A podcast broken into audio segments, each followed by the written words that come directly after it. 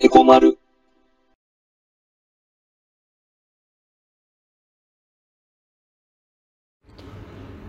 えー、まるです。えー、このチャンネルでは、経済を中心に、まあ、政治とかね、社会問題を、こう、民間や国家間も含めて、いろいろとみんなと一緒に学んでいくことで、えー、投資や資産運用に強い体質になっていこうよねっていう、まあ、そんな趣旨で、えー、ラジオのように、経済の基本から、今起きてる出来事まで、これからいっぱい話していくからね。えー前回は株式投資をする上で、まあ、必要な情報を得るためのね、情報ツールについて話したんだったよね。えー今回は、えー前回ね、会社指揮法に、あのまあ、株式会社の基本的な情報として、まあ、グループ会社名もね、載ってるよって話した時にさ、まあ、グループ会社名は、あの連結対象じゃないとさ、載ってないかもなーって言ったでしょ？うん。で、この連結っていうのは、まあ、連結子会社のことなんだけど、うん。まあ、それについてね、今日はちゃんと説明しておこうかなって思ってるよ。まあね、一見さ、あのーまあ株式投資にはね、関係なさそうなね、感じだけど、でもね、実は会社のさ、実情をね、把握する上ではさ、まあグループ会社の業績とかもすごく大事だし、うん、特にね、連結決算の関係にある場合は、全く無視できないからね。うん。まず、えー、子会社ってよく聞くと思うんだけど、うん。これね、単に子会社って言っても、完全子会社、あと、連結子会社、それとね、あと、非連結子会社ってね、まあ厳密には、まあこんな風に、三つに分かれてるんだよね。うん。まあね、それぞれ簡単に説明すると、えっ、とね、完全子会社がさ、まあ、まあ、いわゆる子会社でさ、うん。あの、親会社が、議決権をね、100%握ってる会社ね。うん。えっとね、この議決権っていうのは、あの、株主総会での、まあ、決議でさ、票を入れることができる、うん、まあ、そういう権利のことだよね。うん。で、普通には、一単元株。えっとね、単元株って覚えてる？一単元株に対して、あの一つのね、議決権があるんだよね。うん。これ一般的ね。で、まあ、株主総会についてはね、まあ、また折を見て、うん、話そうと思うからさ。で、えーっと、連結子会社か。連結子会社は、えっとね、親会社が、この、今言ったね、議決権を50%以上握ってる会社ね。うん。で、あと残った、えー非連結子会社。これは、えっとね、親会社の支配は、まあ、一時的なものっていう感じね。うん。まあ、でもさ、これ、実はね、会社法の話なんだよね。うん。もうちょっと深掘りしていくとね、えー、連結計算書類っていう、えっとね、これはね、まあ、法務省令で定めるさ、えー書類なんだけど、まあ、連結、あのー貸借対照表とかね、あと、連結損益計算書とかね、うん。前にさ、貸借対照表とかさ、あの損益計算書とかはさ、まあ、ちょっとだけ話したと思うんだけど、あのーバランスシートの時だよね。うん。で、そのね、まあそういう書類の、ま、あ連結書類っていうかね。うん。で従来ね、あの、従属関係にあるさ、あのーまあ2社以上の複数だよね。以上の企業集団。うん、まあグループだよね。まあ、それらの、こう、財産とか、損、まあ、損益のね、状況を示すために、まあ、この、連結、連、連結計算書類っていうのは、提出義務があるんだけど、うん。あ、対象はね、えっ、と、いわゆるこの提出義務があるね。対象は、まあ、会社法上の、まあ、大会社。うん。で、定義としてはね、えっ、とね、資本金が5億円以上、または、まあ、負債総額が、えー200億円以上の会社ってことになってるんだけど、うん。まあ、それに当てはまる会社で、それで、えー金融商品取引法上の規定で、有価証券報告書、これを提出する必要がある会社。うん。だこの二つのね、えー条件を満たした会社が、まあ、この連結計算書類の提出義務があるのね。うん。ちょっと難しいよね。まあね、えもっと簡単に言っちゃうと、いわゆる大会社。あの、グループ会社ね。それで、えー有価証券、あー有価証券報告書を提出する必要がある会社。うん。これはね、要は、証券取引所に、いわゆる株式公開してる会社ってことでいいよ。うん。まあ、そういうね、会社は、えーグループ全体のね、財産とか、まあ、損益の状況を、まあ、示さなきゃいけないんだよってことね。うん。で、これを連結って言ってるんだよね。うん。だから、まあ、連結子会社って言ったら、まあ、親会社にね、財務情報が合算される子会社ってことね。で、まあ、非連結子会社って言ったら、まあ、連結の範囲から除いた子会社ってことなんだよね。うん。まあ、ここまでで結構頭いっぱいいっぱいだよね。うん。まあ別にさ、頭に叩き込んでおかなきゃいけないようなことじゃないからさ、ねえ、へえ、まあそういうもんなんだっていうね、そんぐらいでいいいいからね。うん。で、まあとりあえず、こう、子会社の話をね、したから、うん。まあどうせだからさ、もう少しね、関連会社と、こう、関係会社についても、まあちゃちゃっと話しちゃうね。うん。で、関連会社っていうのは、たまによく聞くでしょ？あの、たまによくって変だね。あの、関連会社ってよく聞くと思うんだけど、まあ、その会社のね、えー、子会社じゃない会社、うん、子会社じゃない会社で、財務戦略とか、まあ、事業の方針のね、決定に対して、重要な影響を与えることができる会社のことね。うん。まあ、さっき話した、例えば議決権ね。うん。で、言えば、この議決権の20%以上を、ね、えー、握ってる場合とかが多いんだよね。うん。ここまでついてこれる？うん。もうちょっとややこしくするよ。ね。えー、さっき話した非連結子会社とか、まあ今のね、関連会社っていうのは、えー、持ち分法適用会社って呼ばれるんだけど、うん。で、これはね、こう、連結法じゃなくて、まあ、持ち分法を適用するから、そう呼ばれるのね。で、このね、連結法と、まあ、持ち分法のね、違いはっていうと、まあ、ほんと簡単に言っちゃうとね、連結法は、対象の会社の、まあ、財務諸表を、連結財務諸表に合算する方式なんだよね。うん、一緒にしちゃう。足しちゃうっていうかね。うん。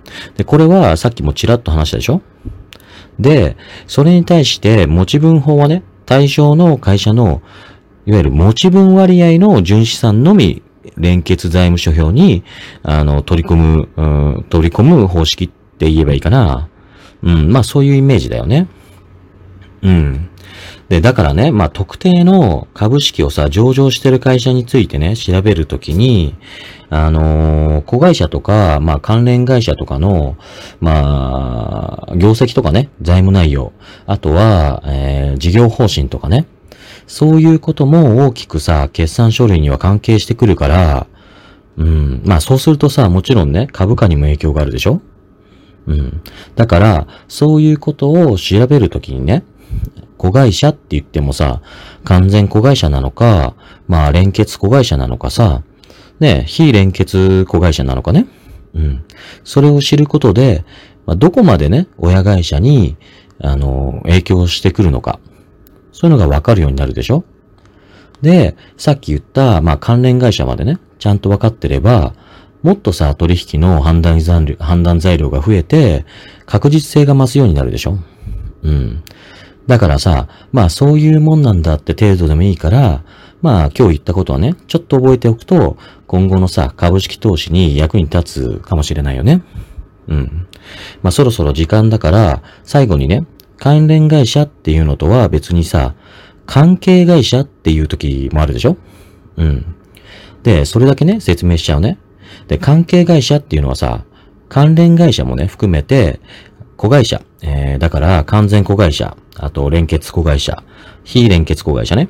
で、あとはね、逆に、えー、親会社のこともね。うん。だそういうの全部に当てはまる呼び方が関係会社ってことになるんだよね。うん。で、他にさ、言い方としてさ、グループ会社なんてよく言うでしょ。これも関係会社とほとんど同じ意味で使ってる場合が多いから、うん、まあ同じだと思って問題ないと思うよ。うん。じゃあ今日はね、ここまで少し難しかったね。うん。また次回ね。おやすみ。エコ丸。えー、後半は前半のような経済全般の基礎的な話じゃなくて、まあ、今起きてる出来事についてとか、今話したいことをトピックとしてこれからいっぱい話していくから、まだまだ眠くない人は聞いてくれたら嬉しいな。えー、今回も前回に引き続き、えー、東京都知事選について話していこうと思ってるよ。えっとそうだね。まず、えー、現職のね、えー、小池百合子都知事の、まあ、この4年間をね、振り返ることから始めようって話だったよね。えー、2016年の7月の、あのー、都知事選ね。あれはこう、異様な盛り上がりだったことを覚えてるな。うん。まあ今もさ、よくこう、テレビにもね、出てる、あの、若狭勝弁護士がね、当時所属してた、あの、自民党推薦の、増田博也さんじゃなくて、あの、今のね、小池百合子さんの応援をしてね、うん。で、ほら、石原信輝さんとかさ、石原慎太郎さんとかね、うん、いろいろ出てきたよね。うん、あ、そうそう、あの、都議会のドンなんて言われたさ、なんて言ったっけね、あの、うち、あの、内田さん。内田茂さんね。うん、ああい人も出てきてたでしょ。うん。で、まあ、劇場型って言われるけど、まあ、思い出すとさ、本当あのー、シナリオがあるんじゃないかって思うくらいの選挙だったよね。うん。で、まあ、あの時にね、こうなんか、劇場型にさ、ね、持ってかれちゃった感じはあるんだけど、ね、小池百合子、まあ、現職都知事がね、何を訴えていたか、うん、まあね、何をさ、公約したかっていうとね、まあ、やっぱり7つのゼロってやつだったよね。うん。まあ、多分みんな覚えてないでしょ？うん。えっとね、えー、待機児童ゼロ。で、あと、介護離職ゼロ。うん。それと、満員電車ゼロね。うん。あと、ペットの殺処分ゼロ。うん。と、あ残業ゼロ。それと、あの、電柱ね。あの、東道の、東京都の道の、えー、電柱ゼロ。あと、あ玉格差ゼロか。これで7つかな。この7つだったよね。うん。で、築地のさ、豊洲移転とかね、東京オリンピックとかさ、話題は豊富だったから、ね、なかなかこうフォーカスされてないんだけど、まあ、この、ほら、豊洲移転とかね、あの、東京オリンピック開催なんてのはさ、まあ、石原慎太郎さんの石原都政の成果物って言っていいようなもんだからさ、ね、この小池百合子現職都知事のね、うん、功績じゃないからさ、この方のね、都政を振り返るには、やっぱりこの7つのゼロをね、自分で言ったこの7つのゼロを検証するしかないんだよね。うん。で、まあさ、これ一つずつ見ていくとね、えー、まず、待機児童ゼロね。うん。これ一応発表されてる数字としては、2016年度が8466人で、えっ、ー、と、2019年度、去年ね、は、えー、3690人だから、うん。まあやっぱり4年間でね、ゼロにはなってないけど、まあ半分以下には減ってるって感じだよね。うん。でもね、これママさん方はさ、ママさんっていうのは、まあお母さんね、お母さん方は、まあ、第一子の時はさ、ね、何もかもが初めてだからね、まあいろいろと話は聞いてても、実際にさ、自分自身がね、目の当たりにして、ね、痛感することが多いでしょうん。やっぱりこの待機児童ゼロ、まあ保育所のね、問題もそうだよね。だから、こう、第2子とかさ、第3子となるとね、妊娠が分かった時にさ、もうすぐにね、頭に浮かぶことは、保育園のことだ、なんていうね。うん。ね、そんなママさんもね、多いみたいなんだよね。うん。で、要はさ、補活っていうね、うん。2012年にさ、これ、えー、アエラのさ、アエラっていうほら、朝日新聞出版の雑誌ね。うん。それが作った言葉らしいんだけど、あのー、保育所に入るための活動のことね。これ補活って言うんだけど、これをね、しなきゃいけないし、保育所がさ、決まるまでね、まあ、認可外の保育施設も含めて考えなきゃだからさ、全く落ち着けない日々が続くんだって。うん。でね、あの、認可保育所に入るためには、あの、介護保険みたいにさ、親の保育の、あの、必要度に応じた認定を受けなきゃダメなんだって。ほんとさ、ふざけた話だよね。うん。まあ、前々回さ、ちょうどこう、少子化の加速ってテーマで話したから、ね、この話をすると余計に腹立たしくなっちゃうんだけど、うん。で、はっきり言っちゃえばさ、本来ね、待機児童ゼロなんて、ね、当たり前じゃなきゃいけない話でさ、うん。で、それよりもね、この補活ってのをさ、しなくてもいい社会を作らなきゃいけないんじゃないのって。ねそれが安心ってもんでしょって。俺はそう思うんだよね。うん。まあ、だからさ、この待機児童ゼロってのを、まあ、掲げる時点でさ、ちょっと汚いんだよ。まあ、結局さ、こう、市とかね、区が骨折るんだからさ、まあ、知事はね、もう一回りさ、内側のさ、まあ、コアのとこっていうかね、社会システムだよね。そこを変えるって公約をしなきゃダメなんじゃないのって思っちゃうよね。まあほら、待機児童のね、問題で言えば、この補活をね、完全になくす取り組みだよね。うん。だ数字としてはね、半分以下になってるから、まあ三角って評価もあるけど、俺はね、全く評価できないね。うん。で、次行こうか。次はね、えっと、まあ、介護離職ゼロ。うん。これね、都内に7800人。これはね、えー総務省の統計ね。ね、これだけいるとされる、えー介上介護離職者の、まあ、推移はね、把握してないってことで、検証は困難って東京都は言ってるらしいんだよね。これ、東京新聞の報道ね。まあさ、これね、そもそもね、職業選択の自由があるんだから、ね、介護離職者ゼロってのは無理だしね。ね、離職理由によってって話なら、まあそれもさ、検証難しいでしょって思うんだよね。うん。で、まあさ、介護職の方は、やっぱりこの、給料とかさ、介護、の待遇面がね、不安だってことなんだよね。でもね、実は、介護職の給料はね、年々アップしてるんだよ。これはね、東京都の話じゃなくて、日本全体の話だけどね。うん。まあさ、簡単に言うと、2025年度にはね、約38万人の、まあ、介護職が不足するって厚生労働省が、ね、算出してるから、まあこれ国でなんとかね、介護職のこう給料アップとか、まあやりがいの持てるね、うん、職場作りを促進しなきゃってことでさ、ねえー介護職員処遇改善加算っていう、そういう制度を作ったんだよね。うん、国がね。